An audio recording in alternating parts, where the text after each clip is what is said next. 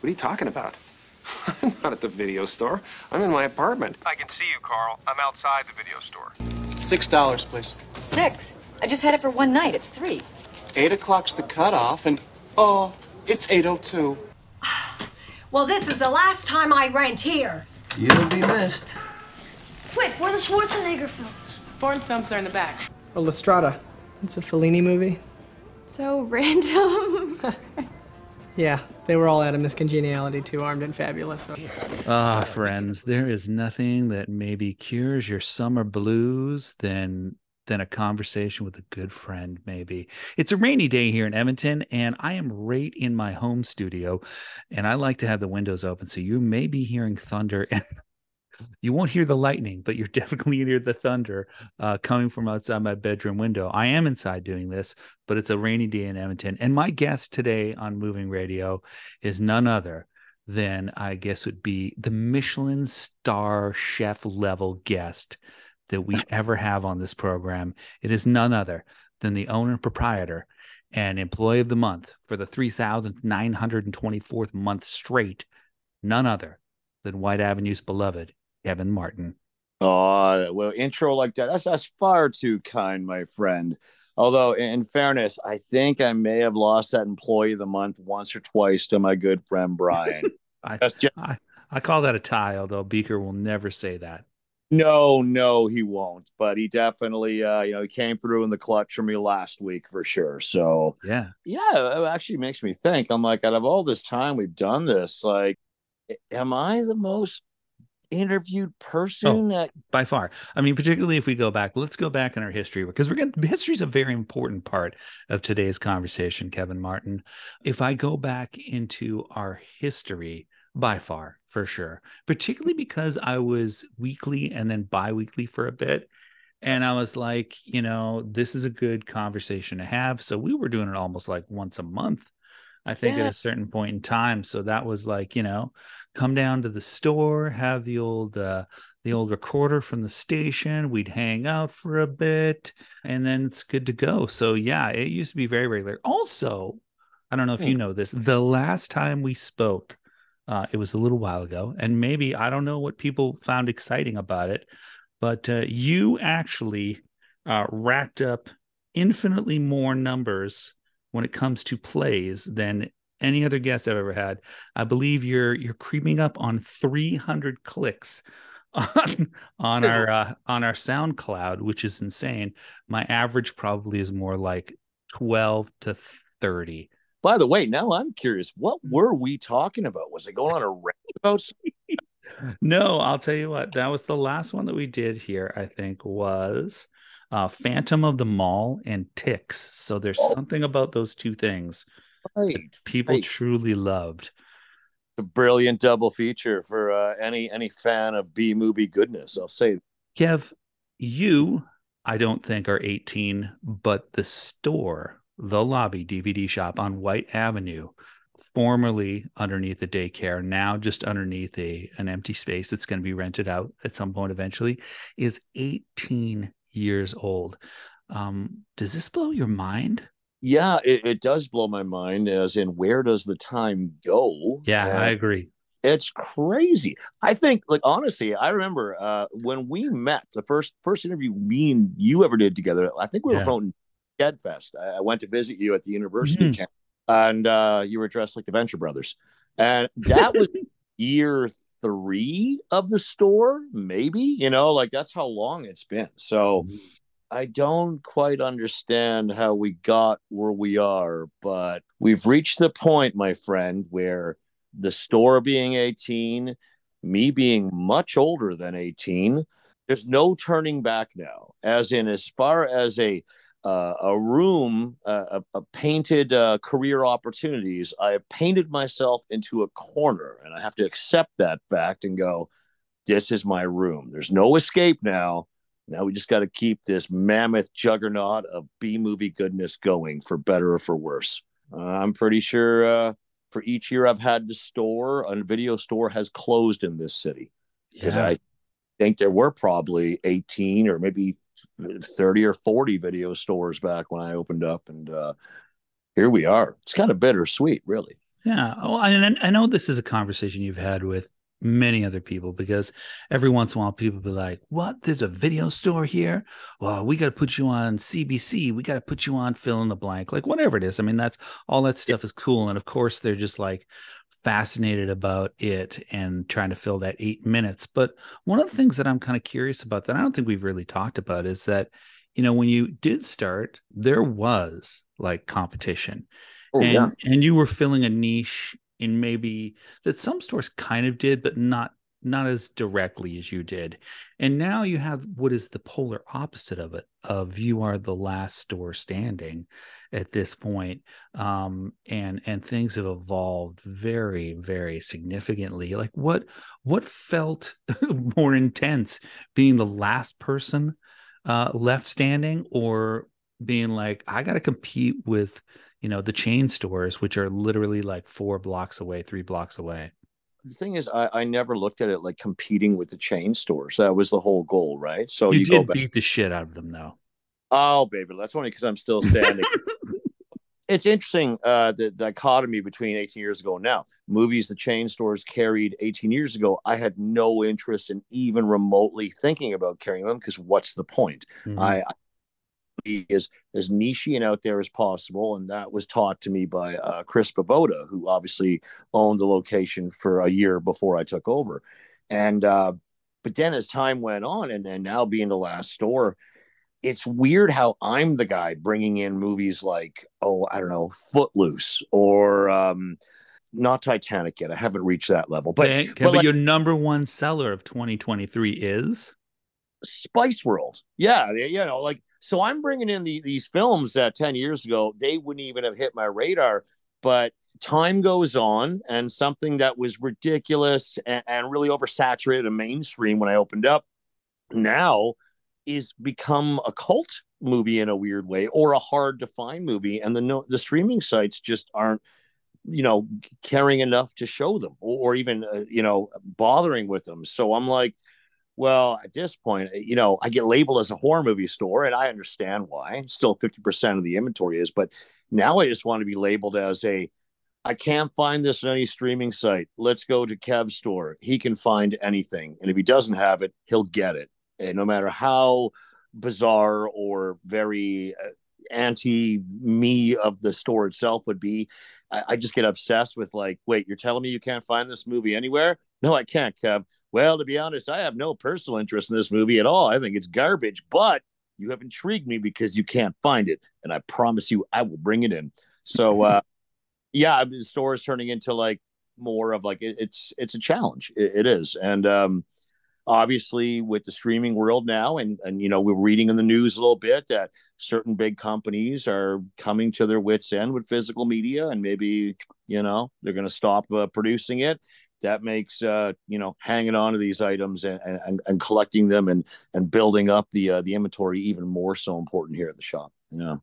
In the end it, it's it's not you know whether i can pay the bills that that's uh, going to keep me going or blah blah blah. It's like the minute they stop pressing physical media, then then then things get scary. Luckily, there's enough awesome boutique labels out there that supply the store with sweetness that I think I think we're good for quite some time.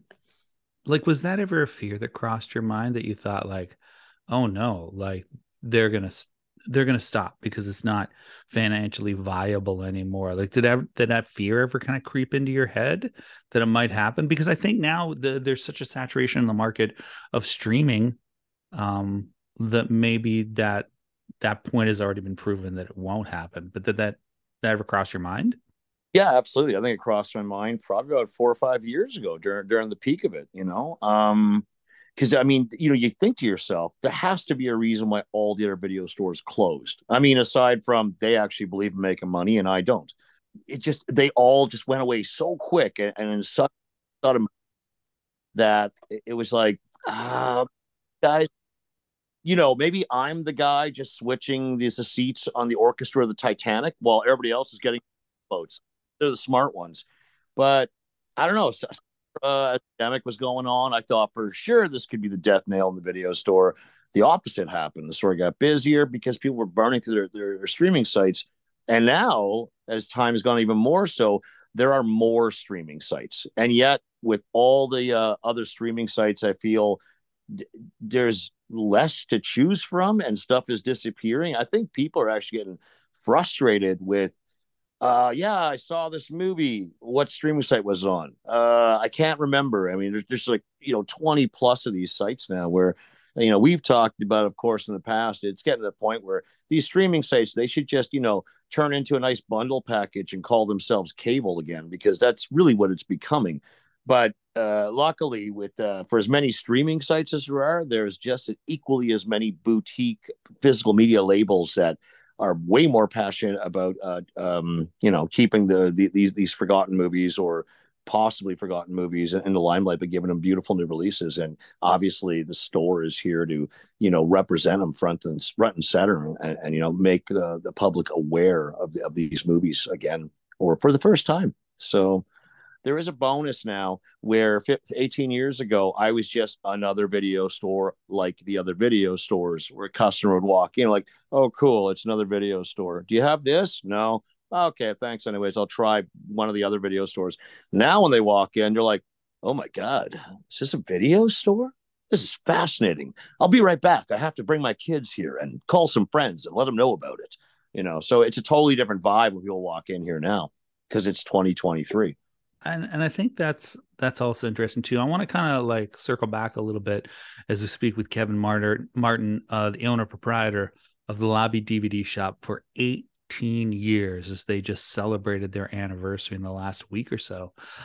That this idea of the boutiques, like I find that for myself, I'm buying far less of the larger films that I would I would want to have and I watch again and again. And I just found I was like, I don't know that I need to have these anymore because they are at my fingertips. So what I've turned more towards is is those things that there wouldn't be hundreds of on the shelf, right? Like you know, like the Jerry Maguire thing where there's like a bajillion of those tapes out there, right? You know, like I don't I don't have any interest in that. So what I'm always looking for is oddities, uh, or maybe some things that are deeper cuts, or like you've said, like you know, imprints like uh like CIP, Canadian Independent is it productions either way like just like really odd weird stuff that i haven't got a chance to get a hold of. Do you feel like like that's really become the market now is it's all about the niche? It, definitely is about the niche. You, you're that company you mentioned i'm like you know they've opened well i think both of our eyes uh, there was this plethora of canadian c- cinema from the 70s and 60s and even 80s that i'm like how have I never heard of this? You know, it's kind of like how, how, a company like Vinegar Syndrome, who, you know, four or five years ago was primarily known for just putting out adult films from back in the day. Now they're picking up these really bizarre and unique genre films, again, from the 80s, and that I've never heard of. Like, I feel deep shame. The 80s was my decade. I'm like, my God, these guys are really deep diving. And, and now they're just releasing these movies. They are giving them like 80 minute documentaries included. And, and serious deep cuts. It's great. But then there are the more when I say contemporary classics, like let's say the '90s, um, you know, movies that the original studio distributors do not distribute anymore for one reason or another. So now you have these again smaller boutique labels like let's say Umbrella Entertainment. You know, last week Larry Clark's Kids uh, from '95 which has been out of print here for uh, over a decade in North America, this gets a beautiful release with a brand new documentary, and and that's a hot seller. Or something like maybe the underappreciated uh, things to do in Denver when you're dead. You know, uh, a lot of people called it a Tarantino knockoff at the time, but it's a it's a it's a fine '90s movie on its own. A company like Imprint saves it, and they give it this beautiful, pricey release and new interviews with you know the actors and stuff, and that's what people get excited for. Uh, and, and and yeah, there's a, all the the ballyhoo. I mean, you know, I brought in probably the, the 20th reissue of Ninja Turtles from 1990, but this one comes in Stinko Vision, and you get that sniff card with it, and an icon pops on your screen, and you got to scratch it, and whatever works works, and uh, people get excited for it, and you know, it's not just people from our generation or our age. Like it's great to see the kids excited. And um, hey, what can I say? In the end, I think people still like coming down and you know, talking the talk and, and just uh, get their minds off whatever else going on in their lives and, and just, you know, nerding out with somebody for 20 minutes. And, you know, hopefully they can help feed my cat while they're at it. So God bless. Yeah, Weekend at Bernie's too. Now that's an hilarious premise. Huh. Well, Cleopatra Jones is really fun. Why don't you do Cleopatra Jones and Carrie? I think the two go really well together. Uh, just what you need right here, boys. Best tape in the whole damn store. Smokey and the Bandit. Hell Merchants. Good choice. Yeah, it felt like there was a certain amount of time there where the box set was really just about like something that was much more visual. You know what I mean? So you get, oh, I'm gonna get uh, Die Hard, so it's gonna be Nakatomi Plaza. That's cool. Or the Simpsons characters' heads would be kind of like three dimensional on the season of it. Do you know what I mean? So it seemed like studios were all about like, oh, it's got to be in the the design and look, and I think those things were cool. But now it just seems like every release they put the money on the disc instead of it just looking kind of fancy where it does have you know legitimate uh extras to it but you know the case itself is you know my looking material. Think about like you know the the psycho goreman one where you're getting the soundtrack plus you're getting cards and it's limited edition. Like there's there's so many things like that. Do you find that those collectors that were out there 10 to 15 years ago or even 18 years ago going back to the very beginning is it the same people over and over again? Or do you feel like it's kind of gone the path of vinyl where it's like it's just hardcore collectors? Like you're you're eh. you're not getting a lot of people who are like you're like oh i just i, I like movies every once in a while. It's it's usually addicts yeah. like myself. Yeah it's funny though. Some of you go back to those original addicts. I find like they're over the years from personal experience they're the kind of addicts that they kick the habit for a couple years. Then it's a one in particular title that reels them back into the shop. Like hey kev i heard blah blah blah is getting this new release. Uh, man i stopped by movies a while ago but i think i really want this one. And then they'll buy that one but then they're right back on the gravy train with the biscuit wheels. And they're in here like every two weeks buying and buying. Because i'm like because you know i'm all, I'm all stealthy and and using jedi mind powers like oh hey by the way you know, every Monday I post my new movie list on my website. You check it out, see if anything jumps out of you. Once, once I get kind of hooked on it, like I'm sure I've told you in the past. So I, I, put up my new my new film list every Monday on my website, and I post it. Yeah, usually around supper time. Literally, once that sucker goes up, I wait maybe about two minutes, and my phone just starts meh meh meh. I mean, you know, a good buddy of yours, Sean, he's one of the first guys to message me immediately know, like, Kev, I need this, this. Any big exclamation mark and please, thank you very much. I'm pretty sure I got customers that become so obsessed with the collecting uh, of the cool, uh, awesome editions that there's no way they're watching these at the same moderation they're buying them. Like I'm picturing half of my clientele with like 500 sealed movies just sitting on their shelf. Like that's their retirement plan. They'll have finally have time to watch it when they retire, you know, because it's just not possible but the, the greatest thing is it's uh you know I've, I've said this many times what what gives what keeps me smiling gives me hope is it's not just people that grew up during the physical media generation. Now it's all the young kids. And i don't know if it's their parents telling about it or they just find the artwork fascinating or or they just are collectors themselves but uh you know the, the next generation is proudly i got to say they're stepping up to bat and supporting the old video store. And it must be really, really odd for them to come in here because they weren't around when there were so many uh, of shops and so much ones. So to them, it's it's probably like a, they're still coming down. You know what's interesting too is that I don't know. I think there is an element of this, of course, on a secondary market of of whatever you had. I mean, we saw even like ten years ago where there were certain VHS tapes that were just like holy grails, and they'd be going for hundreds of dollars. And VHS ten years ago was thought of as being even more obsolete than it probably is now. Yeah. Um, do, I don't think that this is like a market where it's like people are buying stuff from you and flipping it, like when comics all of a sudden got chic, or even records. Right now, you're finding a lot of people will go immediately to be like, okay, how much is this worth online? And they're looking to see like what they can flip it for online. Do do you feel like that's maybe the difference here? Is that you yeah. know people that you get by them, they actually are invested in watching it absolutely these are these are like they're they're genuine fans of the product they're not doing it you know actually that thought never even crossed my mind until you just brought it up and now that you mention it i'm like no I don't know, maybe one out of a hundred people that comes here. Maybe that was their thought process. But as far as I, I, I talking with, with people that are, are, you know, renting or buying here, no, they're, they're just doing it for the love of the movie for sure.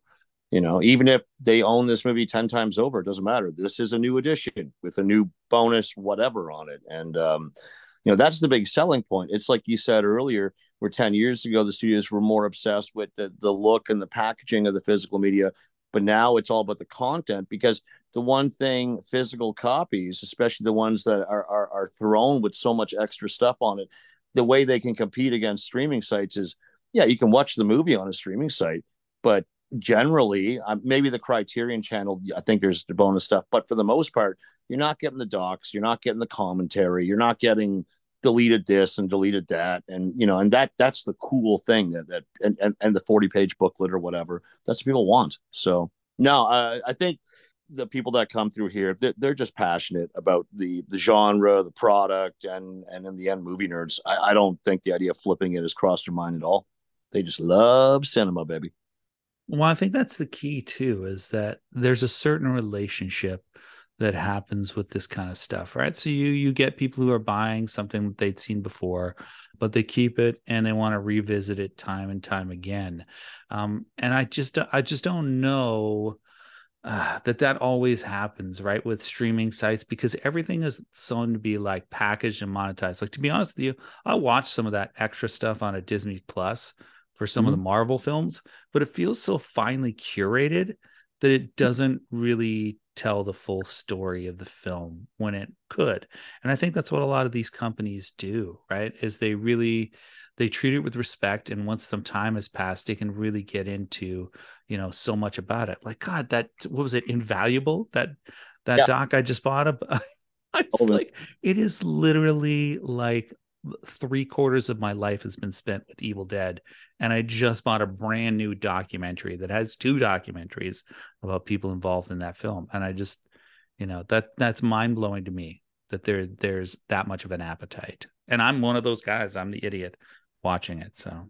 Oh no, I mean nothing wrong with that. I watched it right away too. I mean, you know, I doubt, like I said, we obviously we're talking about this just recently. That was the week of like mm-hmm. doc places, like the Robert Englund doc was fantastic too. And like, you know, how much more do I actually? It wasn't even the Freddy stuff, like I was telling you. It's about everything else he did in his career, and like, what a great doc. Yeah, but but you're right. It's just like how many more Evil Dead products do I need? How much more is there really to learn? Well, you know what? They always find a way to teach you more, and and and they're they're pretty they're they're pretty gritty docs too. You know, it's uh like you said, it's not like the Disney produced Marvel ones. You know, and and honestly, like not a big fan of like when the doc comes out right away when the movie like you know with the marvel stuff because it, it just, seems more like a, another commercial to promote the movie rather than a genuine documentary about this is how it was made. That's why i think like you said sometimes you got to wait a few years and then and then it's a look back kind of documentary w- w- which are like more honest and uh so let me tell you what really happened on cannibal holocaust you know that kind of thing right you know, for whatever reason, people have their their different passions of why they come to the store and what movies they're into, whether it's Spice World or getting the newest edition of I don't know, Showgirls uh, or you know, buying like you said another Evil Dead product to put with your other 28 Evil Dead products on your shelf cuz yeah. got to have all. So I do feel like uh, a, a, bit of a Pokemon addict at that point where I got to catch them all. That's for sure. We're speaking on Zoom today with uh, our good friend Kevin Martin. We're discussing the 18th anniversary of the Lobby DVD shop. Um, I think this is an oddity, not just in this city because you're the last one left, the last video store, but uh, other big markets have had this issue, and that's what we're going to kind of get into as well.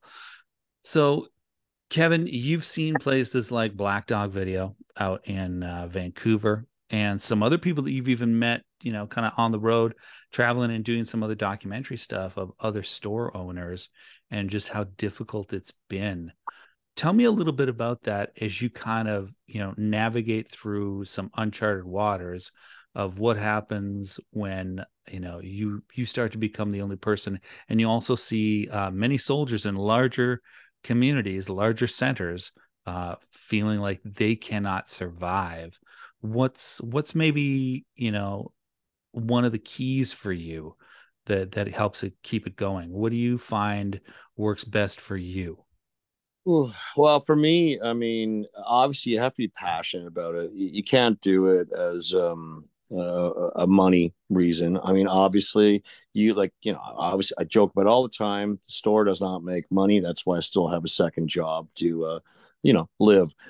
Um, if you're not passionate about it, it ain't gonna. If it ain't gonna work out. Also, there's a lot of luck too. Like you know the the reason a lot of stores let's say in montreal like montreal you think montreal would have video stores for sure I, I, was talking to a gentleman he says there's one or two back but last time i was there they had no video stores they were all gone.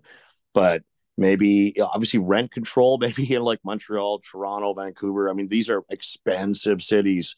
Um and not that edmonton's getting too much better but I, i've had a good deal you know, I mean, obviously, I thought it was super weird being in a basement below daycare when I first moved in, but it, it's kind of uh, worked out for the most part and kept it affordable. You know, I'd say well, the thing is, I'm a terrible businessman. Zyp, you know that. Uh, I mean, I, no, I think I think you're a lovely businessman. I think you're good. Thousand bucks a week on movies every week. You know, I can't I mean, yeah, granted, sure, half of those are bought immediately. A lot of them are special orders, but that's still too much. I remember when I was at Black Dog Video and I was asking my friend Darren, who owned it at the time, for advice. When he's like, "Wait, how much are you spending a week on movies?" I'm like, "I don't know, twenty five hundred, maybe thirty five hundred. He's like, "That's like our monthly budget, Kev." And I'm like looking at him like, "Yeah, but you got employees. I don't. You know, I mean." You, you probably have kids too, right? Yeah. See, I don't have kids, no wife. You know, my cat's fed. I'm good. You know, uh, there's just too many good movies. Got to get them all in. You know, it's like you said, Pokemon. Got to catch them all. Zyp. I might go out of print. Um, you know, I was in, in fairness, like my friend Joe French, who you know used to be a regular here and come to our film fest. Yeah, he owns. Uh, he runs the last video store in Stony Plain. Uh, I think it's Stone. Oh, is it Spruce Grove? It's Stony Plain or Spruce Grove. I can't remember. Movie World.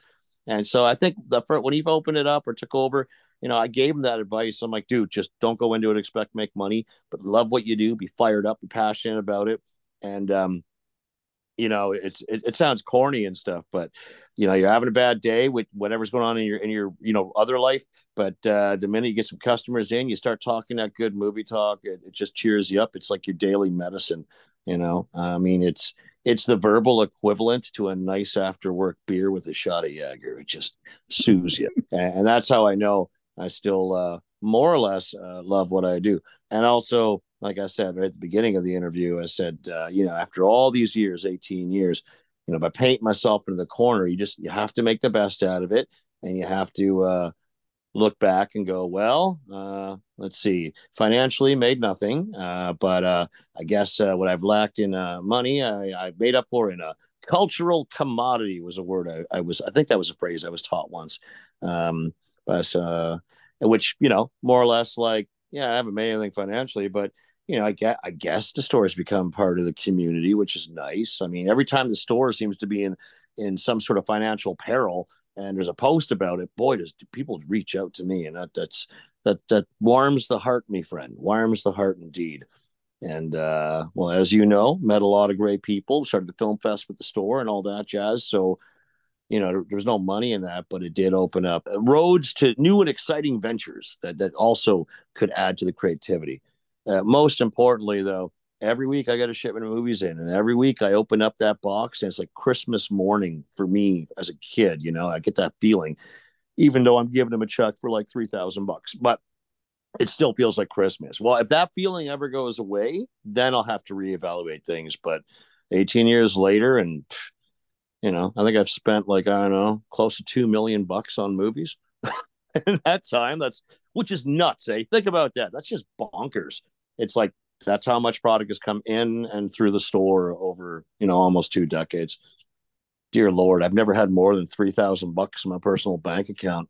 I don't the concept of that, but there are two versions of work in this world generally. Uh, there's the job that absolutely is the greatest thing ever, doesn't feel like work, but the pay is very brutal, and you know, craft dinner becomes your best friend. Then there's the job that pays everything for you, and man, you know, financially you are secure, you know, distress in the world. Unfortunately, you got to wake up every day and go to that job, and you are the most miserable human being possible, and you cannot wait to escape it. Ideally you'd like to be somewhere in the middle where it's like yeah the job's pretty good. Not not my perfect job but i enjoy it. And the money's okay. Not not the greatest amount of money but overall i'm comfortable. Uh, but rarely do most of us find that middle spot. A job that i love but there's no money so i'll just you know i'll, I'll just work until i eventually pass away in my store hopefully watching a good movie i'm gonna go with uh bubba hotep i think that'd be a good way to end it that ending scene ending scene always gets me zippy where he's laying on the ground and he's looking at the stars. He's like, still got my soul, baby. Still got my soul. And he sees the hieroglyphics go on the stars. For such a ridiculous movie, it's so darn heartfelt. That music score is a thing of beauty. I felt something inside grating against something soft. I felt like a water balloon with a hole poked in it. I was going down for the last count, and I knew it. Well, I still have my soul. It's still mine. Well, you know, you kind of alluded to it already, uh, Kevin. Uh, is the community of the store in itself. Uh, I uh, would refer to it as the clubhouse a lot of times. We met through that, but I think it was our paths were probably uh, going to cross at some point. It was unavoidable. Can you talk to us a little bit about maybe you don't have to go into like naming people, but talk about like some of those relationships that you found that were really important that maybe are those things where you're like, this is more than just, you know, slugging away on the minus 35 day when I know nobody's going to be walking down Whyte to come here. Like, what are those moments in those relationships that you kind of really treasure without having to like, you know, talk directly about naming those people? Yeah, I mean, I have had some people that maybe don't live in Edmonton anymore, but they'll still mess me occasionally and send me like fond memories of like, you know, Kev, I was in a, a dark patch in my life and I was living in Edmonton, but like coming to your store and just being able to chill out on the couch and talk movies with you and watch some schlocky horror movies, like it meant more to them than I thought it did. You know, I wouldn't have guessed that, of course just the obvious uh, ones. I've, I remember, you know, young couples coming in here when I opened up, and now they come in with their kids, and I've that, that, that people get married and they want their wedding photos in here, which was hilarious that one time because the, the, they were all dressed to the nines and the, the groomsmaids and bridesmaids were coming in like, what the hell are we doing here? They just didn't and it was great because like the couple, one was a Freddy fan, one was Jason fan, and I came up with the idea. I'm like, why don't you guys sit on the couch and I'll pause it, Jason versus Freddy, right when they're about to face off, and then you know you got to be a good picture and stuff. And it was, and of course, I had like baby pictures here. You know, a couple wanted their infant child to get pictures here,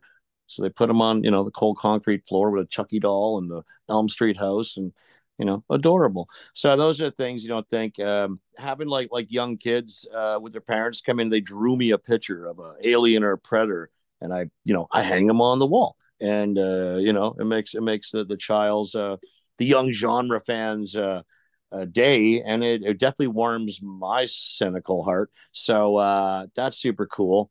And then um, from meetings, like uh, you know, an old longtime friend, like like a like with Derek starting the film fest, you know, that was through the store, or uh, meeting Tim and Cody, you know, my you know young filmmakers through the store, again, I try to not think about how, how many years have gone by because I still feel like I'm, you know, 20, but uh, I am not. Uh, I'm not even 40 anymore. But uh, you know, it's it's just like, but then you have the you have like the young guys come in or, or like, man, I remember my dad took me here. I just want to see you're still open and you are. That's awesome, dude. And I'm like, right on. I feel so old right now, but you know, thank it's given me what I hope to get out of it when I opened up. Well, I wanted money too, but you know, we can't have everything. But I remember when I was strictly working at bars, I just didn't, I wanted more purpose in life. You know, it, it, it's great to, you know, get people drunk or play their music for them. And don't me wrong, I, I still work in the bar industry, still love that, that scene, all my friends, but it's just like, you know, if that's all you're doing four nights a week, and I'm like, eh, yeah, the money's good, but this is what I'm gonna, this is what I'm about and I'm like, but having the store, you know, which basically just bought myself another job, at least I feel like, you know, it was, it's a purpose. It's like, dudes call me, you know, the movie guy or video store Kev or, or whatever. Um, I, I, hate being labeled, but that's a label I'm really cool with. If that's on my VHS shaped tombstone, I'm totally down with that, brother. You know, it's like hopefully I inspired uh, some kids to uh, appreciate some good cinema. And who knows, man, you know, they might have had the next like um, you know, Eli Roth, Rob Zombie walk in the store, Wes Craven, you know, maybe they, they went off and got fired up and went to Vancouver and got in the film industry and you never know, right? Well, speaking of the future of cinema, Kev, like mm. You you alluded to Tim and Cody, right? And let's let's kind of talk about them and what you have going on with them. It starts as two guys who just walk into the shop. They're and and they're just intrigued and uh, you make a connection a little bit younger and then they want to start making short films and as you see the genesis of that happening uh, they become much more, more proficient at what they do as writers directors as effects creators um, and then it becomes you know a film that never quite got there. And then it's a series for Telus that fully got there. It was incredible. And now it's evolved into something even larger that you are like just on the precipice of. So we don't have to go back into the full history of it because i think that's something we've examined here before even though somebody might not have heard that story before. Talk to us a little bit about this next step with the feature film that's about to make its premiere somewhere sometime this fall ish yeah, that's correct. Well, for those that have uh, not familiar with the story, I'll just give you the 20 second Coles book uh, version. Running a film festival, we let local people enter with their short films. Every month, these two young gentlemen would win every month with their short films. Uh, needed filmmakers to help us out by doing a tribute video to one of our guests, Mr. Michael Biehn, Terminator Aliens. Derek, my program partner, says Tim and Cody. They come in, we film. People were like, really enjoyed it you guys want to film something else? So for a while, every month, we'd film our short, our short, our short. And then, um, yeah, it spawned into something else. And then um, the shorts got good enough that they got accepted at other film festivals in North America that took place here in the video store. You're right. We got the silly idea to try to film the movie once, 2014 here at Edmonton. Didn't work out. A little bit too ambitious. Shot the Telus web series. That did good. Uh, we won the AMPIA Award for that in 2015. And then after pitching it um, uh, to uh, a film market in Montreal during the pandemic, so we did on Zoom here in the video store. So it was like like the speed dating of trying to get people interested who have money or distribution. Um, it happened, and yeah, we flew to Hamilton last spring and we shot the feature film based on the short films that were shot in my real video store. Except this time we had to build the store to replicate the real store on the other side of the country. And we were working with a totally ontario crew.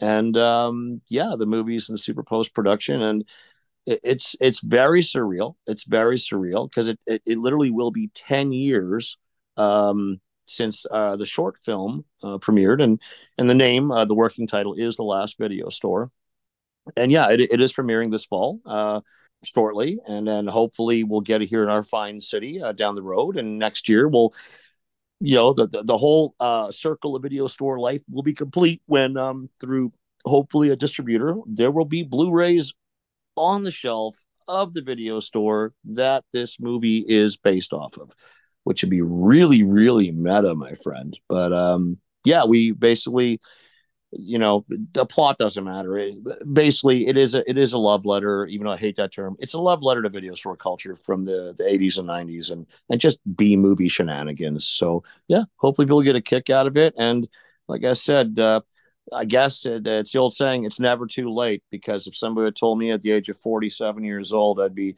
you know playing a grumpier version of myself and uh, we shot a feature and it's going to be playing at uh, you know some theater somewhere in the world for people to see and hopefully more than one um i wouldn't have believed it. It's it's going to be a niche movie my friend. It's not going to be for everybody but uh, i think anybody that enjoys coming to my store they'll totally get it. They'll totally get what we're going for especially if they've nerded out with me over movie talk. So yeah well, you talked a little bit about like we uh, we also should probably mention names as well. Uh, that's Tim Rutherford we're talking about and Cody Kennedy. There's also one other person that's been on this journey with you as well too, and and we've had Tim and Cody and Josh uh, on the show as well before too. So let's talk a little bit about uh, the importance of of all four of you and maybe some of those other people that have been involved in this journey too like I said, I wouldn't have met Tim and Cody if it wasn't for, you know, my old friend Derek Clayton, who's off to Vancouver and he works out there these days. Hope he's doing good.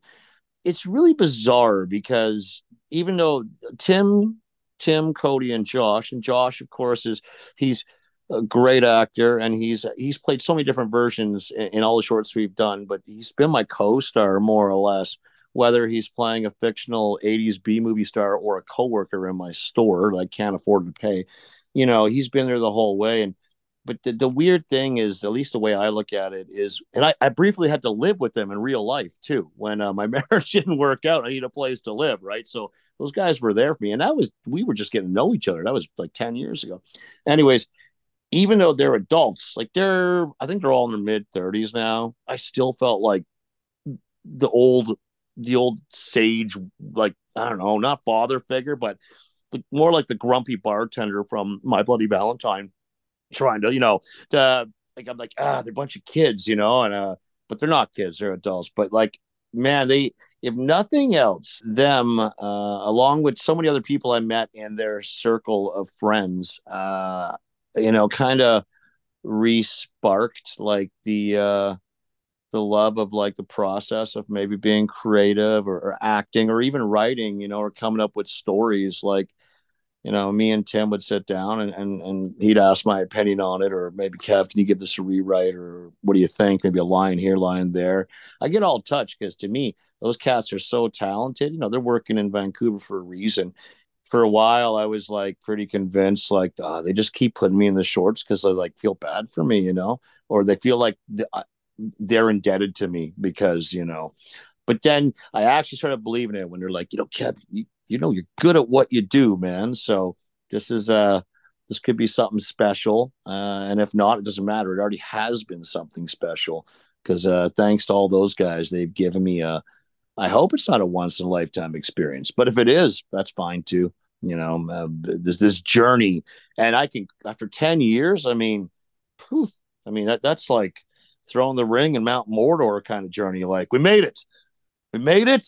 I don't care if nobody sees this movie and everybody hates it. Actually, no, that's a lie. I want the producers to make their money back at least. But, you know, aside from that, we did it. And, uh, you know, the movie was made. And um, hopefully, if nothing else, people can, uh, in a crazy world that's way too serious, I hope we made the kind of movie where, like, listen, just relax, have a couple adult bevies, maybe smoke some weed and just just just forget about the stress of life for 85 minutes and see some silliness. So, and I owe it all to those guys, and they've uh, definitely made me feel way younger than I, I should when I'm around them. You know, it's, it's going to be good to see them again. It's wherever this movie's playing, that's going to be a, a pretty awesome moment for sure.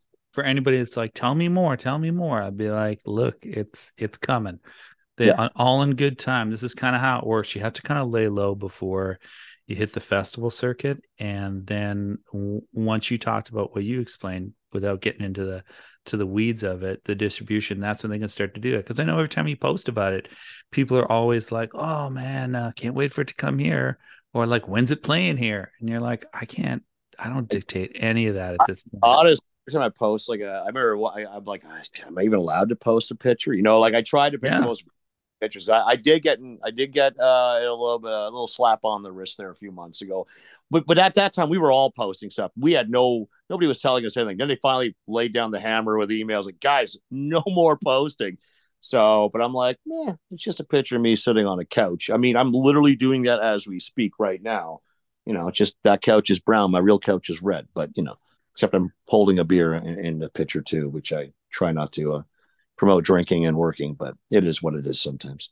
But yeah, no, it, it sucks being vague, but you're right. All in good time. You know, I mean, like I said, it's what are we? It's we filmed oh a year and five months ago now. Like that's crazy how like how long it's been. But you know, it's an independent project, so the boys gotta you know they're they're in that post post post production where like tweaking every bit they can and just trying to make a you know something that looks more expensive than it actually cost. So we'll see how it turns out. And no, I haven't seen the movie and I haven't seen a single clip because I don't like looking at myself on screen. So that'll be interesting. oh, you're you're going to have to fully embrace that. And oh. um, as much I, I I understand where you're coming from, but there has to be part of you that's like tiny Kev. like little guy Kev that you take very good care of inside your soul, he's just gonna he's gonna lose his mind. Like that's gonna be yeah. incredible for the 12 year old inside of all of us to see that come to fruition when it's not necessarily, you know, that's oh, I chose this field. I want to be an actor. I want to be in this kind of movie. And you hope that it happens. Like naturally, organically got there. And that's the incredible thing you know, they always joke uh, with the Seinfeld reference, you know, you Kramered your way into this, you know, like how did, you know, he just falls backwards into these situations because, yeah, there was, there was no, there was no interview, there was no audition, you know, it's not how it worked. It was just, you, you meet good people and, and the video store being uh, the, the big thing to bring it together. And um, yeah, it's, it's crazy how it works out the way. It's funny you mentioned the 12 year old inner Kev though, because I always said, uh, with all the cynicism in the world when it comes to movies and opinions on it, and I, I always as usually blame social media with that. I said if I could have one awesome, like selfish superpower, it would be right before a movie starts. You just you just touch your head, and all of a sudden, whatever you're watching, you are watching it through the eyes of the the 12 year old you that loved movies that time, because 12 year old you didn't care about the political background or the, the, the internet online you know bitching or whatever. Like you just love movies. It didn't matter what you were watching. You were 12 years old. You were enamored in that movie theater you know i think my dad took me to like you know did i love 2010 in the movie theater when i was like eight no but it was space and it was still cool it was in a theater man i saw amadeus in the theater when i was like eight did i understand it hell no i was eight years old was I intrigued with the shiny, flashing colors? Absolutely. Actually, I think I did enjoy it. I just didn't understand it. The movie's a masterpiece, by the way, years later. But you know what I mean. Anyways, it'd be so nice just to be able to turn off the cynicism and just like, I'm going to watch it with young Kev head, you know? Want to break off ties that are provisional, that bind you to people that are provisional that bond you to people that are provisional. Check the. Sure did. Check that. You, you know, sometimes you, you got to use head cleaner. On VHS? Yeah, VHS, whatever you want. Half inch, three quarter, beta. Excuse me. Where is your VHS section? Uh, right over there. That's it? That's the only tapes you have? one for every person who still has a VCR. This is the one Vincent told me about. Well, let's get in the Wayback Machine a little bit here as we talk with Kevin Martin on a very special edition of Moving Radio, uh, where we celebrate the 18th anniversary of the Lobby DVD shop in Edmonton, Alberta. Um, let's go back in the Wayback Machine and of, you've referred to DEDfest a couple times. I think it was an impressive feat as a mm. festival because not only were you bringing in films that had like that were on the festival circuit and gaining a lot of heat and you had them play before a lot of other places or before people really get their eyeballs on it on top of that you brought in some legitimate names and from m- my involvement with other places that is not always necessarily an easy thing to do to get these people to come out here so maybe just talk to us about some of your favorite DEDfest memories for those of us out there that were at uh, every incarnation, and what were some like highlights for you? We did DEDfest uh, or a version of DEDfest from what 2007 right until 2019. So yeah, that was a good uh, 13 years. Which started off at the old uh, Citadel Metro Theater downtown, where like it was only fit 200 people at that time we were like begging for any movie that they people would give us. We were no, you know, we were unestablished, I suppose. And again, I, I have to give all the thanks to Derek Clayton because I, I really, you know, I was so busy trying to keep a store alive, but it was Derek who pushed me. It was like, we, we can do this. It'll be awesome. And like, we can keep expanding. And, and I told him, I said, all right, here's the deal. You be like Chuck D and I'll be the Flavor Flav of this festival. All right. You got to do all the heavy lifting because I got to keep the store going. And he did. But through all that, as ridiculous as it sounds, one of my favorite memories is like the I remember the first movie we ever showed at proper DEDfest, and it was the most horrible, low budget. I don't think it's ever even got a physical release of a movie because back then we were it was called Bubba's Chili Parlor, and it was literally a locally shot movie, I believe in Texas, that was about contaminated chili that turned people into zombies It was atrocious. But you know what? That's why you serve beers in the theater. And our crowd ate it up. They didn't care because it was just like, hey, a horror movie. And besides, we followed it up with a beautiful 35 millimeter print of Night, Night of the Creeps of Tommy Atkins that same night right after. A lot of great memories.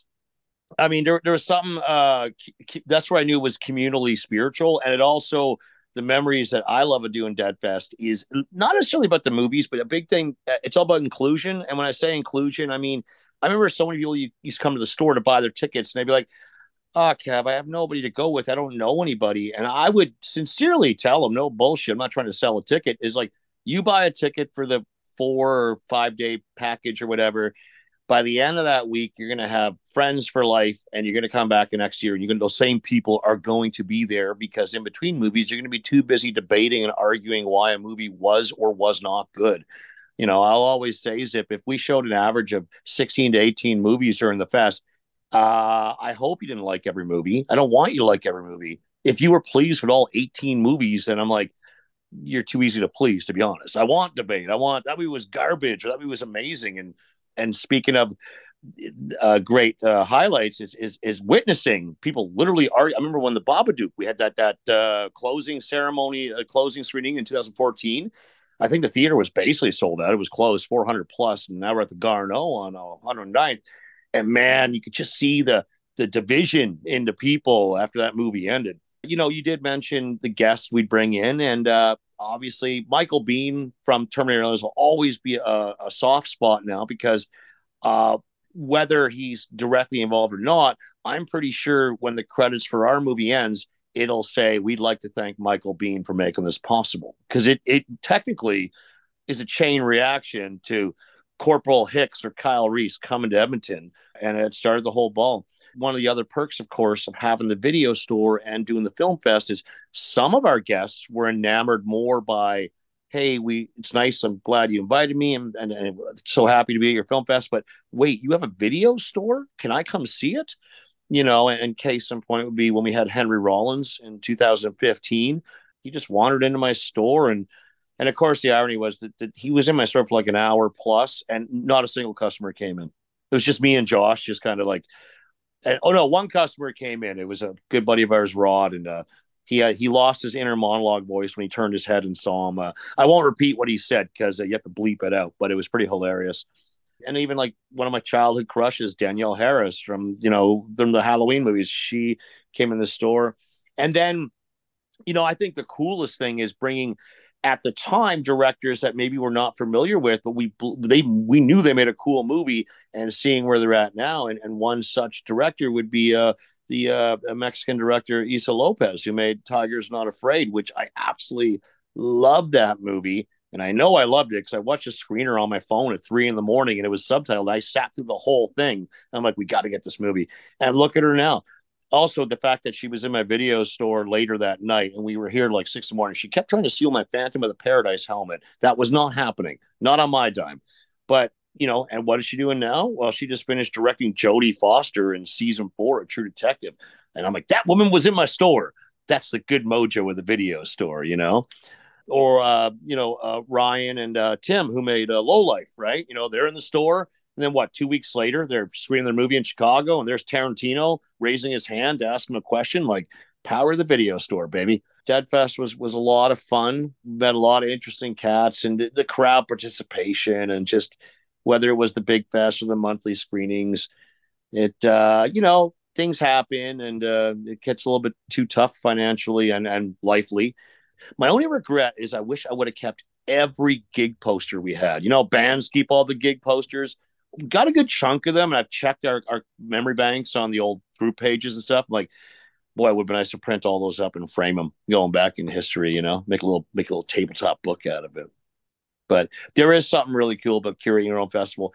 But if you don't mind me saying, I think uh, with genre film festivals like that, I, I think streaming sites and streaming channels like Shudder, I think have God bless them, but I think they've taken some of the magic away. And what I, what I say that is a movie like it was starting in the last two or three years, DEDfest, where we would be all pumped to announce this movie, and it was already showing on Shudder, or it was like showing on some streaming site, or it was already on Pirate Bay. People were just downloading it anyways. Like we, we, we did. It was getting tougher and tougher to find the movies where we got this before anybody else does, before there's even a trailer, you know.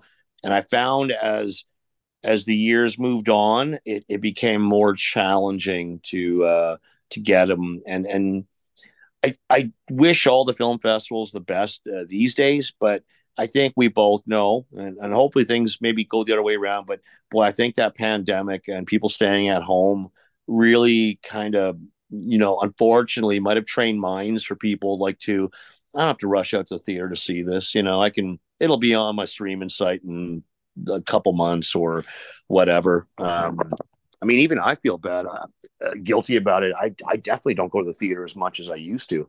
And I'm like, dear Lord, did I get infected by it too? Uh, but I, I don't think as much. I think it's just it's all about that accessibility for it, right? Like uh it's it's just when it's at your fingertips, it's easy to just kind of reach for it, right? Yeah. But you know, that's that's the thing I think that's different is that myself, yourself, a lot of the people that you cater to, they're they continue to try to explore.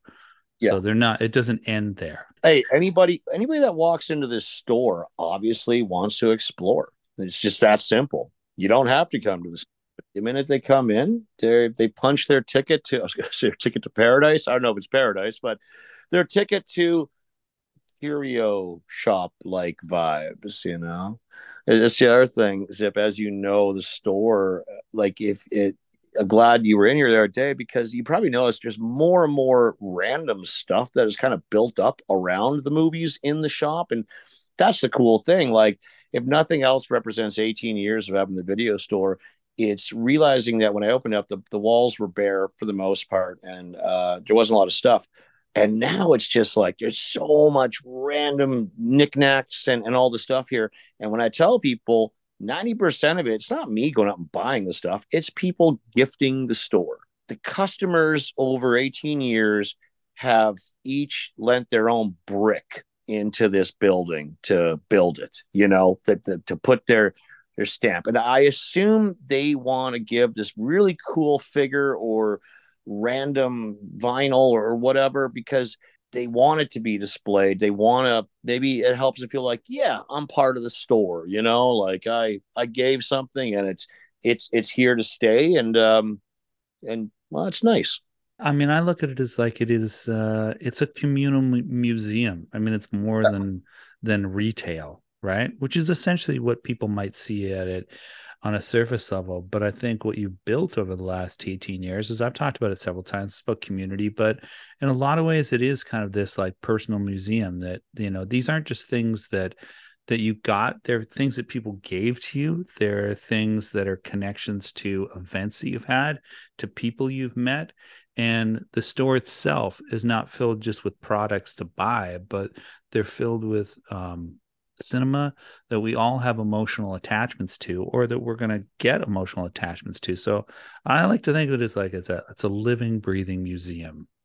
Yeah that every item has a story behind it here in the shop. It, it has a purpose and a reason and some are frivolous reasons some are actually quite heartfelt and uh meaningful reasons. Uh, and some are you know believe it or not you know some are from you know customers that maybe aren't around anymore.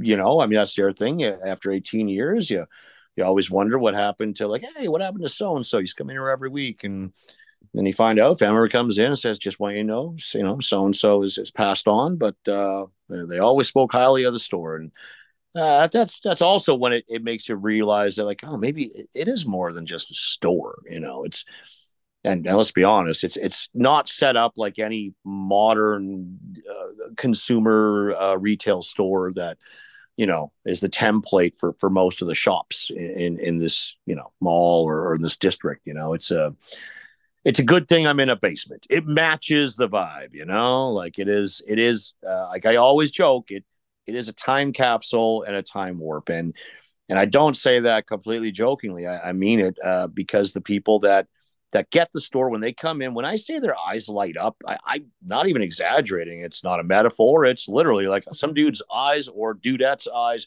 open wide, you know, and it's super cool. Also, it helps I don't let people talk about real life stuff in my store. Like you, as you know, no politics, no religion, just movie talk. Let's keep it simple. Unless the politics are all about a certain movie where it was politically driven and, and it was a plot point in the movie. That's okay. Allow Well, that. Yeah, well let's let's let people know as we kind of start to wrap this up here is that like how I, I don't know what the reach is sometimes. I've had weird things where I'm like, are you kidding me? Like, did somebody in Spain just click on this? like there are ways to reach you in Edmonton locally. You can find the lobby DVD shop where? Yeah, well, luckily I'm still located in the same place after all these years. Uh, I'm on 10815 Whyte Avenue. Uh, used to always say below the daycare, but the daycare is gone. So um, it's a basement store. Just look for the white sandwich board with the popcorn and soda guy outside, and you can come on in. I'm usually here noonish till uh, seven, and unless it's a Tuesday, then my good friend Brian will be watching the store for me. God bless him, so I can have a day to my cat. Um, yeah, and, and online, like you're right, I do get a lot of messages from people that do not uh, live in Edmonton or even Canada. Uh, the website is thelobbymovies.com. I'm also on Facebook. And if you're on Instagram, uh, it's Video Store Kev. Um, and you can follow my daily posts of what I'm watching at the store. And it's great to do that because uh, not a day goes by where somebody comes in and doesn't ask for whatever I watched yesterday, not because they didn't know about it, but because they haven't thought about it in years. And just like, oh my God, I haven't thought about that movie in forever. So, yeah. All right, look, if you want to know more about the last video store, which is is coming soon, people, uh maybe, you know, you follow Kev. That's a way to get in there, right? Maybe you start to uh, you know, find Action Jackson out there on Instagram because I feel like Josh is probably more prolific at posting than than Tim and Cody are. Although you know what, Cody's put up some cool Yeah. stuff too. Cody Kennedy. They're all on ground. Those guys have totally bailed on Facebook, but I totally understand. I have the store. I have no choice but to stay on Facebook. it's always good to talk to you because it doesn't it never feels like it's a stilted interview this is always you know full disclosure a conversation between friends so it's been uh it's my pleasure to be able to celebrate what you've done with the store over the last 18 years but i think on behalf of everybody like we just appreciate you know how you've help be a conduit for a lot of those things that maybe uh, we thought we were weird for liking and that you're like you this is there's more than just you. There's so many people for being the person that kind of has kept the love of physical media alive right? And and the fact that it is something that is tactile that you can still go to a store and get you don't just click buttons on your phone to order up. I think you've also you know, created an incredible community where a lot of people, like you said before, with some of those people are getting DEDfest passes who get to um, meet each other. And I've definitely met so many people uh, due to DEDfest events and the lobby cinema, so that you know I've made an enormous amount of friends just from knowing you and uh, and going to the shop and being part of those things. You've also let me talk to some really incredible people that you just mentioned there. Like, you know, I talked to Michael Biehn on the phone and in person. I met Henry Rollins, which was probably the biggest one. I was like, that was the one that scared me the most. No. And and you you give me so much content, Kev. You've saved the show's ass literally many, You- many times. You're too kind, my friend. Uh, well, you know, it's like uh, go with whatever your lot in life is. And, you know, uh, like I said earlier, I'm totally comfortable with this, uh, who I am, what I've done, and uh, whatever happens, future happens. But, um, you know, I chose not to have kids in life because I'm an irresponsible man. So I guess the store and those that it has inspired uh, are kind of like my children. And uh, real quick, I always like to say it's funny you mentioned the the store being like a clubhouse, a community. Well, when I was a kid, uh, one of my favorite movies from the '80s, and you might know this one too, is The Monster Squad.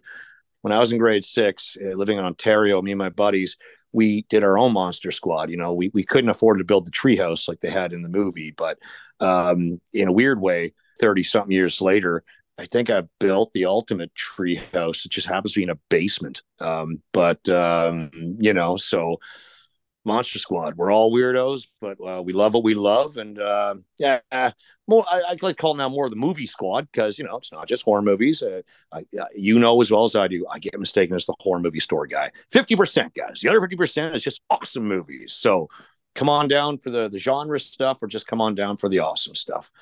We'll just keep it going, man. We'll we'll keep it going until we ride off into the sunset like Indy and his dad. Well, I am older, so I, I can be I can be uh, Sean Connery at that point in time. Dude, yeah. I'll definitely take it for sure. Talking to you, and I know we're just friends talking because, to be honest, I had to do a radio interview yesterday talking about the parallels of movies, world, uh, and uh, I had just had a wisdom teeth taken out uh, two hours prior to that, and I'm like, I don't even know I'm gonna be able to talk right now, and uh, pulled it off. It's a little bit gargly on the phone, I'm sure, but uh, today, totally fine. And uh, I'm glad I was uh, tip top and ready to go because uh, talking with you is, it's like, uh, you know, grabbing your favorite uh, whole blanket and wrapping yourself around it. And yeah, good things. I really appreciate it, Kevin. I appreciate all the opportunities. I appreciate all the things you've opened my eyes to. I appreciate the conversations. And I'm just, you know, I'm just glad it keeps going. And I'm so excited for what the next year of your life is going to look like in association to that film. And who knows, maybe there's somebody else who's following you around with a camera, right, Fred? Yeah. Uh, boy, I really messaged you yesterday. Hey, what's new and exciting? He messaged me while I was sitting in the dentist seat. I was not going to text him back at that point. So, mm-hmm. yeah, it uh, the cameras never stop. You know, eventually you're just going to get bored of what I have to say. I think I'm running out of stuff to talk about after all these years, but put a mic on me and I'll just make it up as I go along. And I wouldn't have it any other way. But speaking of having it any other way, as much as I love that store, I got to work at the bar tonight to keep this place going, my friend. All right. Well, if you don't see Kevin Martin at the lobby, you can see him at Tavern. You can see him at Black Dog. Uh, these are both lovely places, or in Black Bar sometimes too. And uh, hey, if nothing else, I cannot wait till the. I believe the next time we'll talk on the radio, we might have a little bit more clarity on what's going on with a little film that we made. I'm very excited. I hope it's me and several other very bigger uh, media outlets. well, I'm just concerned about you first. You know, you always order. So you get first crack, my friend. That's very sweet of you. All right, Kevin Martin, on behalf of all the moving radio listeners and the hundreds of people that will click on this later or or listening to it right now, it's probably a dozen, then uh, we thank you for all that you've done. And if you want to thank him in person, I suggest you go down to the lobby DVD shop and do that. And you know what? Purchase something. And if you rent something, bring it back. Yes, please. That's all we ask. That's all I ask. Yeah. All right, but happy birthday, Kev. Thanks, baby. We'll talk to you soon. It's a lot of yearning. Dr. Zhivago. Ah, you know I don't do double VHS. The customer wants to know where a movie is. You've got to be prepared to tell him what section it's in. Sure. Okay, for example, if I were to say Turner and Hooch, what would you say? Comedy. Close. We've got a special section for dog pictures. Dog buddy pictures. Oh. Yeah, well, we kind of came here for yeah. Skateboard Dog 2 Pup. Oh, yeah, that's a good movie, right? So... Yeah, you got that one?